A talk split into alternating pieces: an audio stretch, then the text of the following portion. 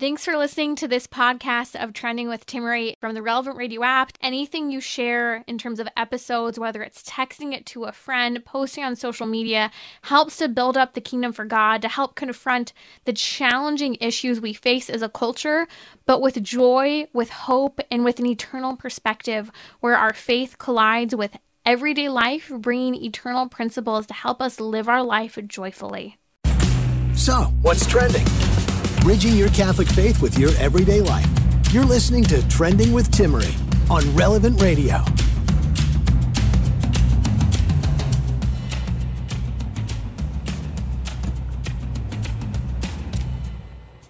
Did you hear about the World Cup? Congratulations to Spain. This is week old news, but the news that doesn't seem to be going away is that kiss of congratulations that happened at the World Cup with Spanish player Jennifer Hermoso finding some boundaries more than crossed by the president of the Spanish Soccer Federation. You're probably hearing about this in the news. It sparked protests in many areas, everything from the Me Too movement to calling for the president's resignation. A lot of layers to this. We'll talk about that a little later on the show. I would like to hear thoughts on this. Was it excusable because people were wrapped up in the excitement of the moment? Is it inexcusable? Is it a huge overreach and outright abuse? I'd like to hear your thoughts. And also, I'm also curious to hear why you think that this has become such a story in the media in comparison to many of the things that we see happening in Hollywood. Just in general, what are your thoughts on this? We'll discuss it later. The number is 888 914 9149. You're listening to Trending with Timmerie here on Relevant Radio. Joining me today is Kim Zember. Now, she wrote a book called Restless Hearts, chronicling her story. She was once a married lesbian, and she's always been Catholic, but she's living her Catholic faith in chastely. She has an incredible story. She's joined joined us here on Trending before to chronicle in a full length, a really unpacking of her story. It's a fantastic, fantastic testimony. And I'm excited to unpack it and also look at some of the elements of the conversation surrounding friendships and relationships and that discomfort we have in relationships today because of the fear over the LGBTQ movement or over this idea of needing to explore every relationship in a sexual way just because it's a close relationship. So, joining me to discuss that today on Trending is Kim Zember. Kim, welcome back to Trending. Hey, so good to be back. Let's unpack for those who aren't aware of it. I love to share some of your story as it has played out over the years. Yeah. So, um, as you had mentioned, I did write a book that has all the details um, of kind of just the journey. Um, and it's a journey, of course, that continues, as you said, just even in these last few years. But uh, just a kind of a quick recap for maybe those who don't know or haven't heard um, my story out of the homosexual lifestyle. Um, you know, I grew up Catholic and grew up really knowing God, but I would say I didn't have a relationship. And if if I if somebody when I was younger would have asked me, you know, who is God to you? I kind of would have said he was maybe more of a cop, um, more of a judge than a father. Mm. Yeah. And so um, just kind of having that mindset, I just wanted to like not upset him or just please him, right? And so that's kind of how I gauged my my relationship with him was if I'm making him happy or if I'm kind of, you know, upsetting him. And so um yeah, it wasn't until like kind of my, you know, the years maybe in junior high where I was like, oh my gosh, I'm not kind of like the rest of the girls because they all started having crushes on the boys and these different, you know, things that were coming up. And I always saw boys kind of as like brothers because I had two older brothers. And, you know, so for me, I didn't have any sisters. And so I always had a draw to the women. Now, I don't know why. Um, I just know that I wanted to be around the girls more than I wanted to be around the boys. Um, and when I was with the boys, I saw them, like I said, as brothers. So I didn't have that same kind of like crush thing going on um, with the guys in my class and whatnot. And I can kind of tie that back to a few things. Um, and we can maybe unpack some of this later, but just to give an overview. Sure, um, yeah. Ended up, ended up um, in high school acting on the desire that I had. Now, I, I want to note this. Um, I was kind of a, I wasn't afraid of men, but I had in my mind, my dad um, gave me a quote unquote sex talk when I was young. And it was something along the lines of um, kind of stay away from men. They want one thing from you, and that's sex. They're like dogs in heat. And so Ooh. I have a feeling that that had a pretty, um, I, I, do believe he shared that with me um, to kind of protect his only mm-hmm. daughter, you know? Right. But our words have massive impact. And I'm, I'm not blaming that, but I do believe there was an effect because here my father, someone I trust, a man, right, uh, is telling me not to trust men in that way. And so I believe that that seed was pretty deeply planted. Um, so even in high school, I just didn't trust. And then you're in high school, you know what I mean? Like, I don't know how faithful a lot of the guys are. And so for me, it just kind of re sealed in the truth that I was believing that men couldn't be trusted. And they just wanted basically sex from me. And so I you pulled away. Firsthand.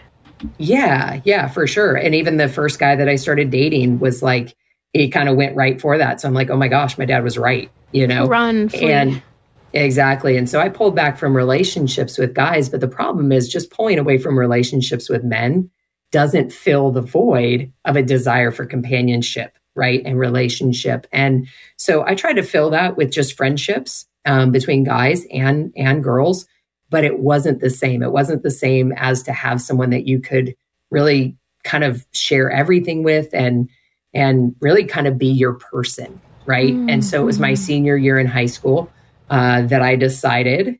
I looked, took a look around me, and I was like, okay, all my friends are drinking, doing drugs. Uh, one of them was pregnant, and so I'm like, is it really that big of a deal if I kiss a girl, right? Mm-hmm. Like, it's not. It, it as crazy as it might sound, it felt safer than to be to be to kiss a girl, my friend, than to engage with a guy, which totally twisted, right? I mean, sexual sin, sexual sin, right? But, but I see where your mind was going, especially in high school yeah. with everything that was going on. The comparison, there was a big chasm between the two for you. For sure, for sure. So I'm thinking, okay, it's not sex, and I'm I'm sorry, maybe you know younger listeners, let's earmuff um, for the parents, but um, you know, it wasn't, I was just, I wanted closeness and I wanted intimacy, but I didn't need sex. And so for me, I'm like, is that really a big deal if I have something special with my best friend, right? One of my best friends. Um, and it seemed to be mutual. And so it was my senior year when I decided I was going to act on this desire that I didn't fully understand towards women. And I'm telling you, Timmerie, from that moment on, everything for me changed because now I experienced an intimacy, a closeness, a friendship, a companionship with a woman that I felt safe in. As strange as that may sound for people, I felt safer in that than with men, and mm-hmm. and it mm-hmm. felt more comfortable. It it mm-hmm. felt to me more natural, even mm-hmm. though even though I knew it was not God's way and it right. wasn't His natural design we can know something, right? We can know something's not good for us, but still enjoy it or it feel right. good right. to us. And so that's where I was experiencing and and that went on for years. I hid, I did not share it with anyone. My family asked questions. I I just hid it. I was like because really I was like if I share this with anyone, I'm going to I had a pre conceived idea that they were already going to just tell me, "Hey, it's sinful, mm. it's wrong. Mm. Don't do it." Right? And, and just to speak to what you're sharing, though, because you're right, a lot of people would object right away. Maybe today, a little later on in right. the 21st century, people might approve it right away, depending on who you're talking to. Mm-hmm. But something that's interesting to me when you're sharing, okay, here you experienced this first kiss in high school. For you, it was a, within the context of an established friendship. So there's mm-hmm. a level of comfort you had. You thought, wow, this chasm's huge between my friends who are already very sexually promiscu- promiscuous, mm-hmm. doing drugs, but there's something novel that occurs when you do something new, especially an out of boundary experience that you know, like you said, there was kind of this written on your heart response knowing this isn't what I'm supposed to be doing, but I can still enjoy it. And the yes. intensity of that novelty even is even more so when you know it's an out of bounds experience that you weren't really mm-hmm. Supposed to engage in. Absolutely. Um, it's actually St. Augustine who said that. I think his was stealing a peach, a little different, right? But he had the thrill of just stealing, right? There was something of doing something that wasn't even right yes. you know, that, that was somewhat thrilling. But, but so on that level, yes. And then on the level of my desire was being met, I had a desire for companionship. And it was now being met in a way that felt safe that I wasn't going to get pregnant, that I wasn't going to be in sexual sin. You know what I mean? Even though mm-hmm. I was, was, right? Um, it was, it just, it, but again, I was categorizing sin. I, uh, the way I was seeing things was if I could just stay under the radar of what my friends are doing, then not that big of a deal, right? Like just don't sin as much as everybody around you and you're fine. And that is just so not the gospel. That is so not any type of healthy, good relationship. Um, but that's just kind of where I was at. And I didn't feel I, the word safe might sound a little strange to people, but I didn't feel safe with my emotions to just like mm-hmm. open up and share what I was dealing with. I felt like I was just going to be corrected or redirected mm-hmm. instead of just kind of like for someone to, as like scripture says, uh, says to bear with one another their burdens. I didn't feel like I had anyone around me that would just kind of like hold me and say like, mm. gosh, I can't imagine how it feels. Like, do you want to share it? You know what I mean? And, and not just come and like kind of tell me the right thing to do, even though that's mm. a good thing to do. I, I, just didn't really feel like I could express a lot of what was going on. And you're and afraid that you wouldn't have. have. empathy from someone. There was a fear yes. of lack of empathy, but also that natural sense of shame that was there as well, of kind of yep. wanting to conceal what was going on. I know Pope St. John Paul II, we're unpacking his theology of the body in a series here on trending. He talks a lot about shame as this boundary experience mm-hmm. that we didn't have it prior to the fall, but now it's one of those boundary experiences that helps us to know the boundary and Yet today's culture says to ignore it or to point, as Pope St. John Paul II said, and I think this is fascinating, Kim. I was just unpacking this earlier this week.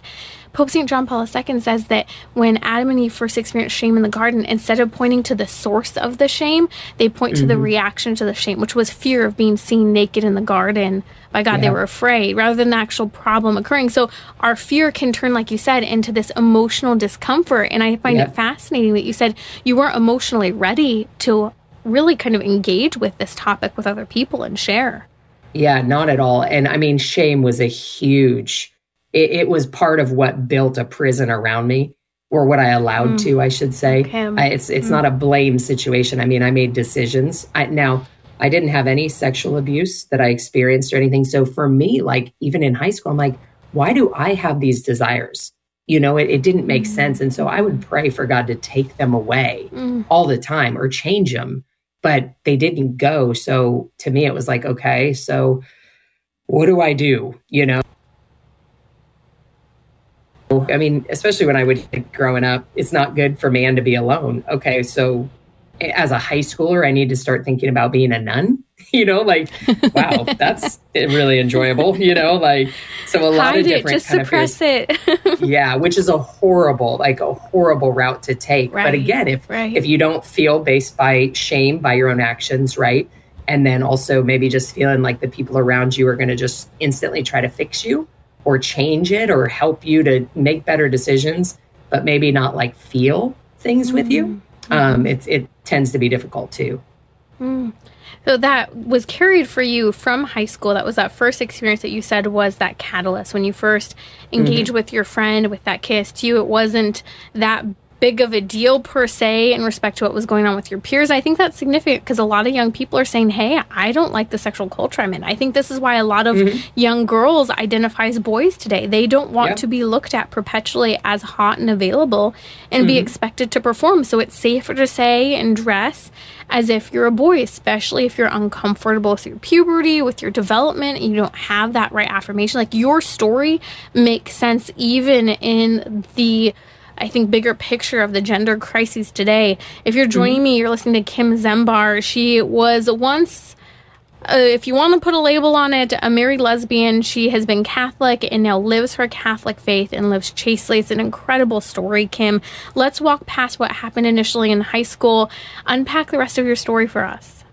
Yeah, for sure. So um, I hid for years um, in that lifestyle. I would date guys on the forefront for everybody to see well behind the scenes i was dating people that i actually really wanted to and that was women. And it was always one single person woman at a time. It was not i wasn't just running around hooking up with people. Um, i really did want a partner in life. And so for me it a lot happened. And like i said i wrote a book that that unpacks everything um, and just for time's sake so we can get into a lot more. Um, I just hid. I hid. Um, I did hire a Catholic counselor on my own without my family even knowing. Um, and I also went to a Catholic priest and was talking with them about what I was going through. And unfortunately, felt like I was more affirmed in a gay identity um, mm-hmm. and kind of supported in, well, you know, God loves you just how you are.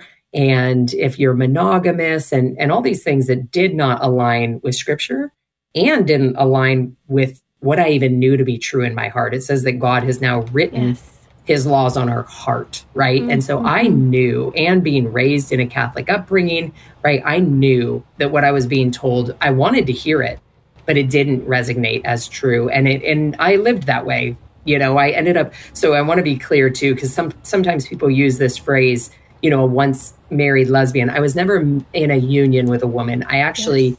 um, married a man and I was never honest and I never was honest with myself about the desires I have. And I have many people who reach out to me um, and say, Hey, you know, I have same sex attraction, but I, you know, am actually going to be getting married to a person of the opposite sex. And I believe it'll mm just go away. I'm like, Oh my gosh, please no, no, mm no, no. Now, I'm not saying don't pursue marriage, but can you please be honest and transparent with your desires? That doesn't mean act on them, right? Mm-hmm. Um, but but walk with people that walk in in the truth and love of Christ that can help you through this before because marriage is not a solution to mm-hmm. somebody who struggles with same-sex attraction. Kim, because I'm so gotta, glad you mentioned that because I think that's key because a lot of people try to hide it, whether they say, okay, yes. I'll pray it away or I'll, yeah. which is great, pray, but if you need Amen. concrete help, get it. Uh, get or maybe they maybe dive into seminary or religious right. life or into a marriage like you did with a man, yeah. yet mm-hmm. still experiencing these attractions and some of the mess that occurred uh, oh. within oh. that relationship. I think that's significant for you to mention because people still need to be uh, be able to have help and resources and conversation and guidance. And that's what our catholic faith is about freedom yeah. but answering the call to virtue right? Amen. Amen. And and i think that's where we can sometimes i think sometimes even in church circle we can kind of get the opposite of homosexuality is heterosexuality. Um, the opposite of any sin is holiness right? And mm, so Amen. our our desires right any disordered desire that i have the opposite of that is going to be the right order. And that doesn't mean that now in order to be fully holy um, i need to be married to a man. No it's it's there's a level of mm-hmm. healing that's needed. And maybe if the lord has that but there's other beautiful calls and vocations you know um, that that god has laid before us. And so really what this to me gets back to though is a relationship with jesus. And mm-hmm. he ultimately is the one that is wants to be the desire of our heart. Um, even if you you know have heterosexual desires it's still about jesus. And so um, but for me so yeah i ended up getting married. Um, and i did. Timmy i said I, god i promise you i will never cheat on this man with mm. a with a woman and it lasted about a year and i ended up being unfaithful and it was with a woman and um, there's just so much involved in that. And I don't support that. I don't um, celebrate that in the decisions that I made. Um, but I share that so that hopefully people don't walk down the same path and just think, oh, mm-hmm. oh, I can just, I can just fight this. I'll just bury it. If I just don't act on it, it'll, it'll go away. Um, because that's it, not usually the mm-hmm. case. And so, you, um, and it hurt you and it hurt your husband. Hurt everybody around me. Yep. Mm-hmm. Um, absolutely. And myself included. And, um, so yeah, so it wasn't until, and then I, you know, once I had cheated on him, um, ended up through a lot of different things coming forth and, and just being honest. Um, I felt like I just finally had to um, because it was going to make everything worse if I didn't. Um, and so ended up living and I got a divorce, um, ended up getting an annulment because they saw the marriage as invalid and that wasn't fair for him to not be able to remarry if that was where the Lord was going um, for his life. And as I was dishonest through the marriage um, with my struggles. And so, in that, I ended up diving into the LGBT lifestyle. I dated women outwardly, openly, stopped lying, stopped cheating. And I'm telling you, girl, I had no peace. You know, mm. the world said, and counselors said, it's just the lying, the cheating. It's all this. If you just be you, watch, you'll find freedom. And I didn't believe that, but I'm like, I want that, so I'll try it. And I'm telling you, I was no better off. I was no mm-hmm. better off. It wasn't until October 17th, 2014, that I said, God, I am done playing your role. I'm done being Lord over my own life. I surrender. I said, You need mm-hmm. to show me that you are better at being God than I am because I am hurting everybody, everybody in my life that I love, myself included. And so please show me what you have for me in this life. And I'm telling you, since that day, it has been a journey, but he has proved himself faithful. He has just showed his own character, his nature. And I'm telling you, it is the most attractive thing I've ever, ever experienced in my life. That is why I am not dating women. That is why I'm no longer in the lifestyle. Not because I can't be, not because I'm afraid of hell. Hell is real. um, but it's not because of a fear. It's because I've found a greater love.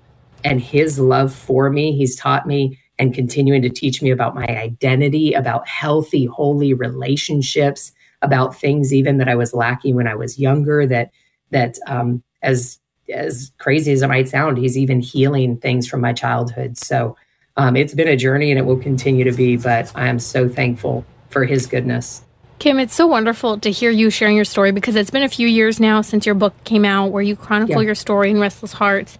And just to see how that has unfolded and your growth and your peace, your sense of peace. It's so profound. And I love that you mentioned you found a greater love mm-hmm. than this pool of sin in our lives. And you said just a few moments ago, and I thought it was so powerful. I wrote it down. The opposite of any sin is holiness. And mm-hmm. one of the challenges I have, and we'll talk about this and unravel it a little bit more later, is a lot of people today who are living as they like to label themselves a single life or who really want to be married, I always say stop labeling yourself as single because yeah. it sounds like there's a depravity, like there's something missing. Mm-hmm. And I mm-hmm. get it. There can be a real pain if you are single and you want to be married. But when you label yourself as such, it is almost again identifying yourself as if something is missing. Yet. God creates us for many and various different vocations and lifestyles. And as you said, marriage could be something that's on the books for you one day. Mm-hmm but your goal is to embrace holiness. And I want to come back talking to you a little bit about the work you're doing now. I know you do a lot of work in Africa uh, with children who need a faith and are in impoverished circumstances. And we'll share a little bit about how people can support that work. But I want to talk a little bit about the challenge surrounding friendship today and how the same sex lifestyle, the LGBTQ ideology is overly influencing friendships today. That's Kim Zember. She has an incredible story unpacking her journey of having lived a lesbian same sex lifestyle and now living chastely her Catholic faith. You can check out her work, her book, everything's available at Unforgotten Faces, or sorry, that's your other website, but overcomemin.com. That's overcome in.com. And Unforgotten Faces is your charitable work, which we'll talk a little bit about in just a moment with Kim Zember here on Trending. So, what's trending? Bridging your Catholic faith with your everyday life. You're listening to Trending with Timmerie on Relevant Radio and the Relevant Radio app.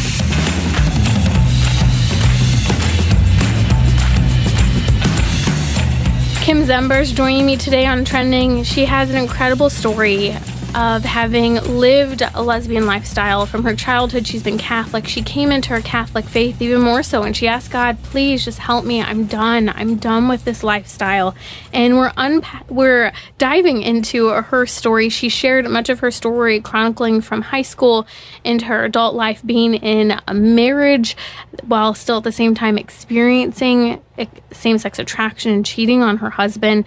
It's a profound story in that we see the need to talk about this issue of same sex attraction and address underlying uh, disorders that may be experienced. This is why the Catholic Church refers to same sex attraction as a disorder because it's a disorientation of sexuality from how God intended it to be. And Kim, when I read your story and you un- really unravel much of it here on trending, I just keep thinking how significant it is when people get offended by what the church teaches about it being intrinsically disordered. It's not the person is disordered, it's the attraction. And every person who experiences same sex attraction shares their ongoing uneasiness, their prayer for this to just go away, which is why I want to dive into, I think, a few key areas of this whole debate over same sex relationships today. And I think at the core of it Kim, is a lot to do with regard to friendship. I remember years ago when I read your memoir that you mentioned how at a certain point you realized that part of your struggle wasn't so much lesbianism as it was this addiction, this draw to people. And you shared how important that need for a person and connection and intimacy is. Can you talk a little bit about that confusion that I think a lot of people pleasing people might have? And it's hard when you're trying to find that balance of relationships that are healthy versus not while still wanting those relationships. Yeah, I mean, I think it's just a natural part of how God created us. We are built for relationships. And so, as you had mentioned, when we have a disorder within our desires, it's a disordered desire. It's not a disordered person. I'm not a disordered person.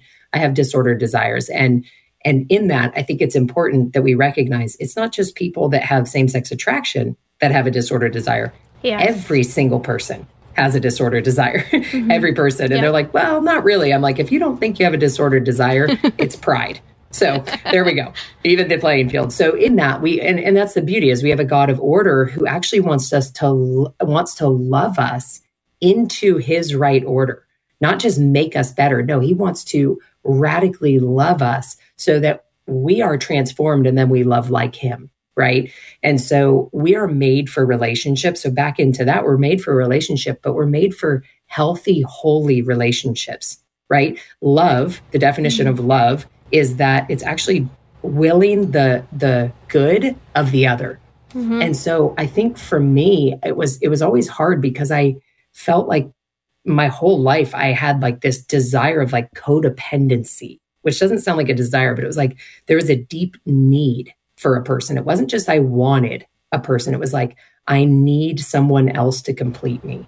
And mm-hmm. so I think mm. that's why so many of my relationships were unhealthy, is because I had this deep longing that I thought another person, whether it be male or female, friend or partner in life, but I thought that another person was supposed to actually fulfill in me.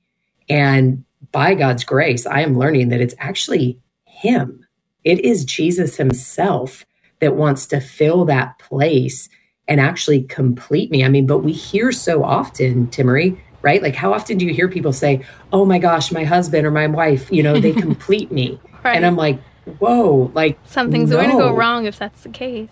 Yeah. And so I think that is where sometimes we're not looking at God first, we're looking to people first.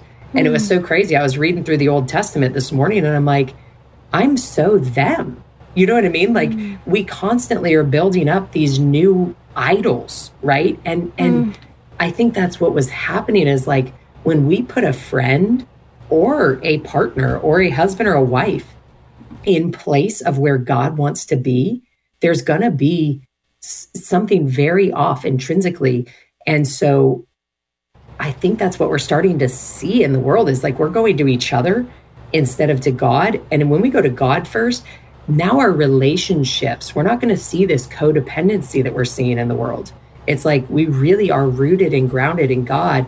And then now we can actually, the love we receive from Him, we can give out to those around us. And it's not so much now about taking from one another, it's actually about what we can give to one another mm-hmm. um, to further and better their life as well. So I mean, he's really just flipping relationships upside down for me in a, in a really beautiful way, but there's challenges in that as well. So, taking this to that high school experience because there are a lot of kids right now who are exploring and parents don't get mm-hmm. it they write it off or they might hear about it and they say at a certain point okay if that's what you think you're doing just keep exploring it and your experience keeps making me think about how even as a young girl in high school maybe even younger i started praying for a spouse because there was this longing for my person just like you said mm-hmm. and we mistake in that for the idea of a spouse when mm-hmm. who we're really looking for to fulfill us, to give us peace, is God Himself. And mm-hmm. yet, if you connect this to women, the whole struggle with same sex attraction, particularly for women, is in part sentimentality, that draw toward people. And today, in that draw toward people, that over romanticization of relationships, is that kind of desire, Kim, to test out the waters now. We are mm-hmm. all in the area of experimentation. A lot of girls who are in friendships. I remember I had a friend who I went to school with, a good Catholic university, who said she started to explore every one of her female relationships. And mm-hmm. that if she has a strong friendship, she always wonders, well, could this be a romantic relationship? And she really starts to discern whether or not that could be a thing today. Why is this a step in the wrong direction? And how does someone pump the brakes if that's a question they are starting to ask? Yeah, that's a that's a great question. I think it's super relevant not only for society today, but just human beings in general. You know, um, I would say get my book and see what exploring a friendship led to. Right, exploring an avenue that God, in His goodness, said, "Hey, don't explore this." Right, just like the just like the garden. Are we going to trust that He is good, that He is for us, and that when He lays something forth, it is for our good and for His glory in this world? And so, just like when He said to Eve, right, like, hey, you can have anything, just not that apple. But what did she do? She explored the apple. She explored what God told her not to explore. And he did that out of love for her. But she didn't trust him. She was deceived by Satan, right? That God really wasn't good. And so I know you might think I'm taking this off to a different route, but if we don't know the goodness of God, kind of like I said in the beginning when I mm-hmm. was sharing my story, I saw God as more of a cop than a father. And so I just kind of fearfully trusted his ways, which he'll use that. I mean, thank God I'm not to that place now, but that's where I was. But if we begin to know him as father, right? God, creator of all, but father who tenderly loves us, right? That and uh, with an unconditional love, he doesn't love you more when or less if. And if we really understand that and receive that, we're going to trust his ways. And then now, when these things of exploration come up, of let me just explore what this friendship might be, see what I would go back to, because that that temptation can still come to me. And then guess what? The goodness of God comes back to my mind. The goodness of God and my experiences with God. Remember, Jesus says, "Taste and see that I'm not, uh, that I am good." He doesn't just say, "Hey, hear that I'm good." He says, "Taste and see." So Timmerie, when I'm tempted to explore things, guess what? Up comes the memory.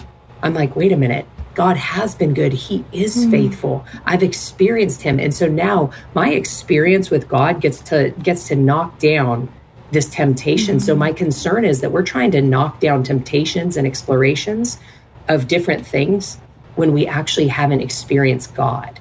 Mm. Right? And so mm-hmm, I get mm-hmm. to I get to now hold up what is good to what now is trying to tell me what is good and I get to discern and say, no, no, no, no, no, that's not what God said. And even if I don't love it, I trust that He's good.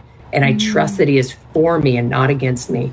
And that when you can say that from your heart, not just from a knowing in your mind, I'm telling you, your life, your life begins mm. to shift. So for those who are struggling with that, like, I don't know, I, I don't feel an attraction to the opposite sex and I really like my friend. And so maybe I'll explore that avenue. Mm I would just I would just challenge you in a really beautiful challenge by the way is can you explore the goodness of God first? Mm. And I'm telling you if somebody would have walked with me in doing that, I don't know if I would have went to all the other not so goods.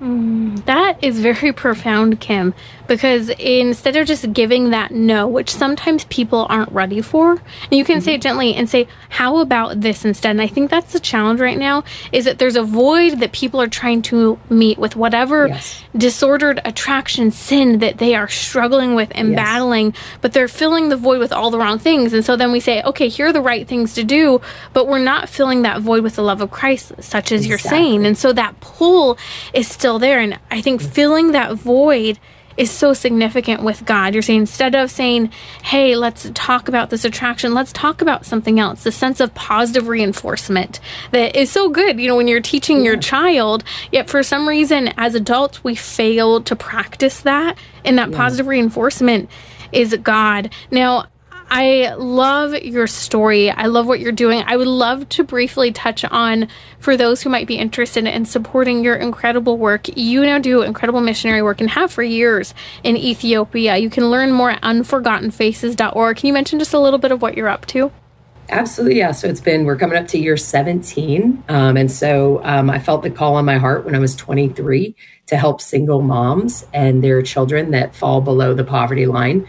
Um, and so, as maybe corny as it sounds, it it is just what we stand on, and it's that we want to help people to see that they they are capable with the help of God and with one another.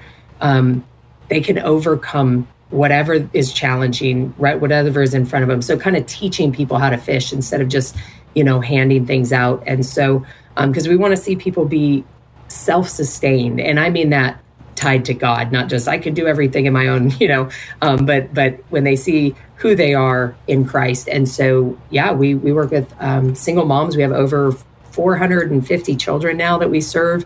Um, it's wow. a fully Ethiopian run. And um, I do not take a salary. The only salaries are the Ethiopians in country. And so um, it's beautiful. And we, you know, especially now with different things happening in the world, we could use some support. Every penny every penny that is donated goes directly to Unforgotten Faces, the work in Ethiopia, without any administration costs. So um, I've worked really hard to make sure that it stays that way. Um, so the only costs are those in Ethiopia. So yeah, for those who feel stirred, um, they can check out unforgottenfaces.org. I love that. Again, that's unforgottenfaces.org. I'm posting it on social media.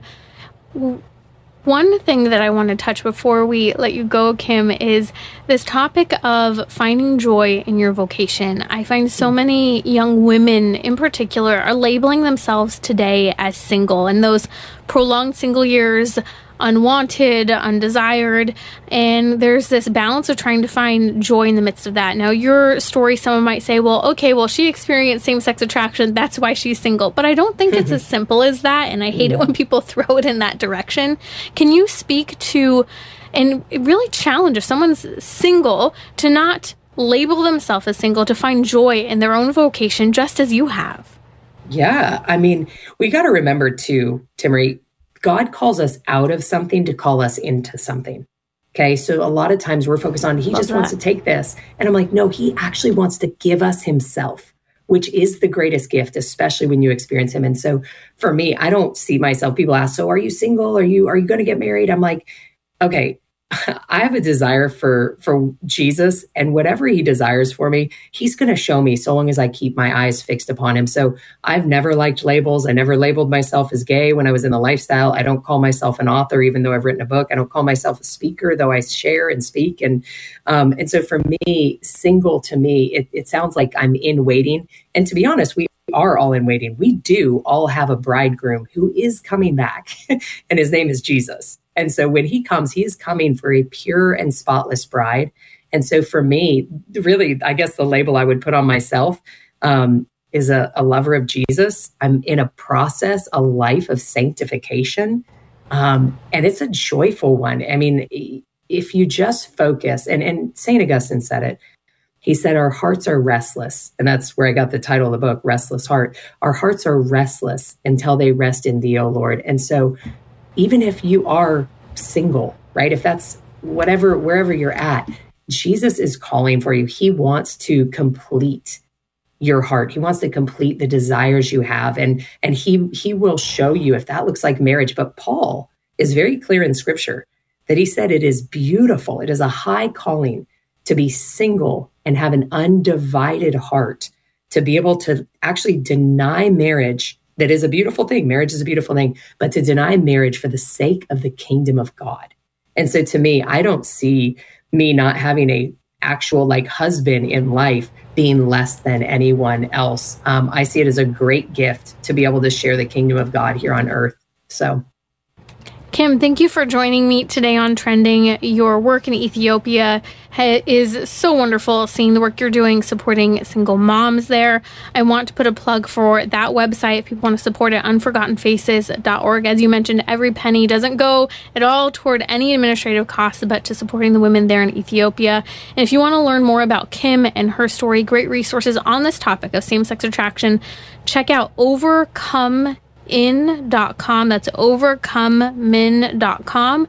And that's M-I-N at the end. We're posting a link on social media that's a little confusing, as well as in the episode notes for Kim Zember here on Trending. Kim, thank you for joining me and for your candidness and sharing your story. Our prayers are with you. I'll be right back today on Trending, and we're going to talk about what happened at the World Cup this week, last week.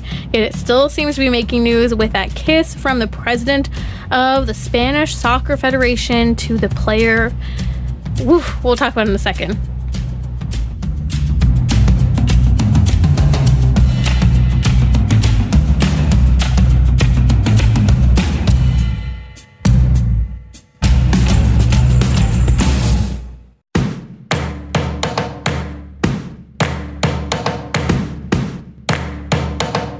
We're talking about what you're thinking about. You're listening to Trending with Timmerie on Relevant Radio and the Relevant Radio app. Yesterday, we were talking about the really difficult challenge that many women are facing to have children. Not just women, but couples, husbands and wives, because men struggle with that cross of infertility as well. And I wanted to touch on, if you missed it, we talked about what the church teaches about intrauterine insemination, also known as artificial insemination, and another treatment known as GIFT. So if you have a question, check out yesterday's episode. I'm including a link on social media in the episode notes. But I keep hearing incredible stories of people who share the contrary to the seeming impossibility of being able to conceive children. A person called in at the end of the show said that they knew someone who was struggling to have a baby and they sent them a couple of patron saints on the topic and encouraged them to start praying even in the face of seeming medical diagnosis of impossibility. And these people, this woman was able to have a child within a couple months she conceived. Praise God. I received another email from someone who said, I know a lady who tried IVF with no luck after numerous attempts, round after round, which, by the way, is so damaging for a woman's body and for people's marriage. The doctor said they had less than a half of a percent chance of getting pregnant naturally. Well, this person sent a bunch of patron saints of maternity and fertility, as well as the Blessed Virgin Mary, over to this woman and told her to pray, asking for their help to get pregnant. She said that she would start doing that that specific night, and within three months, she found out that she was pregnant. This person said, Prayer works. If you have a story such as this and you you would like to share it, I hope you will. I think that I I often turn to the reality of salvation history with the topic of fertility challenges and think that, my goodness, story after story of the Old Testament going into the New Testament has to do with miraculous pregnancies. Stories of people such as Aunt Hannah and others, even all the way up to Elizabeth, who were to- were led to believe they wouldn't have children, had been labeled, considered themselves, and others considered them barren, and then lo and behold, miraculously, even at times of seeming impossibility, Sarah in the Old Testament having a baby, that with God all things are possible, but understanding and understanding the goodness of the vocation that God calls us to. And as Kim Zember was here just sharing her struggle with same sex attraction, and when people might say, Oh, well, you don't have a husband, how can you be happy? Yet she's living this incredibly virtuous Catholic chaste lifestyle. What I see and what she commented on at the end of her story, and I hope you'll go and listen to this episode where Kim gave her testimony, is that she specifically, she specifically said that when there's something that you don't have in your life, God fills it with something else. And sometimes God is calling us to a different mission, a different vision for our lives than we had intended. And if we will only follow Him, it will be all the more fruitful and joyful. But that means having the humility to embrace those crosses and the joy to chase after the will of God in our lives. And Father Rocky just said, by the way, if you want a baby, don't say maybe, go on the Walk to Mary. The Walk to Mary is something that happens every single year. We promote it here on Relevant Radio in the month of Mary in May. And we've known of people who wanted a baby, wanted a spouse. Even our own producer here, Maggie, was able to find a spouse and be married the very next year, actually, the day of the Walk to Mary. So those are the words of Father Rocky. If you're trying for a baby, you're listening to Trending with Timmerie here on Relevant Radio let's talk about what the heck happened at the World Cup? Last week, the Spanish team won, and the player Jennifer Hermoso, in the midst of the celebration, ends up having a kiss planted right on her lips during the ceremony. And I know this is maybe TMI and awkward for some people, but it continues to make headlines. And I am kind of wondering what your thoughts are. And I'd love to hear if you want to reach out, send me an email on social media. Was this excusable? Was it inexcusable? So, what happened? This wasn't immediately after the game. So, some people are saying, hey, they were wrapped up in the excitement, and the president of the Spanish Soccer Federation grabs one of the players by the head, pulls her in. She's hugging him with her arms wrapped around his torso, and he just plants one on her lips. Okay, so here's the detail that I didn't know until today. This didn't happen immediately after the game when they won. It wasn't in the heat of the moment of everyone jumping up and down. And with a Spanish culture that is much more touchy feely, hugging and kissing than others, this didn't just happen. But it did just happen later on at the ceremony where people re- receive their trophies, their awards for being the winning team of the World Cup. And so what happens is each and every single one of the players is in line. Slate reported on this. During the post game medal ceremony, Slate says each Spanish player filed down a line of top soccer officials, shaking hands and accepting medals. Then what happens is this young woman, Jennifer Hermoso, who's one of the soccer players who just won the World Cup, says that Slate says that she came to Rubiales just like all the other players, who was visibly brimming with joy. But what happened is when they embraced, he planted a rather passionate kiss, not just on her cheeks and neck, such as the other women, but right on her lips. Now, Jenny Hermoso said that this was uncomfortable and unwanted. Since then, the president of the Spanish Soccer Federation, who did this, released a public apology now, what's happening is people are calling for his resignation. He's being told to step down, but he is refusing. Lo and behold, here goes the debate. I'm interested to see what people have to say. I know there are many and various opinions on this. I am someone who is a hugger not a kisser like that, but a hugger. And I even have those moments where I hug someone and I go, oh, they might have been uncomfortable. It's just a normal form of greeting for me.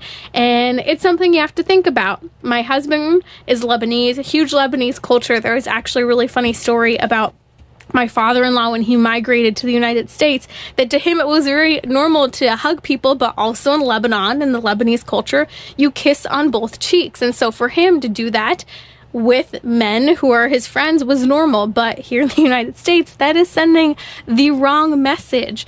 And that's the difference culturally that we have to realize.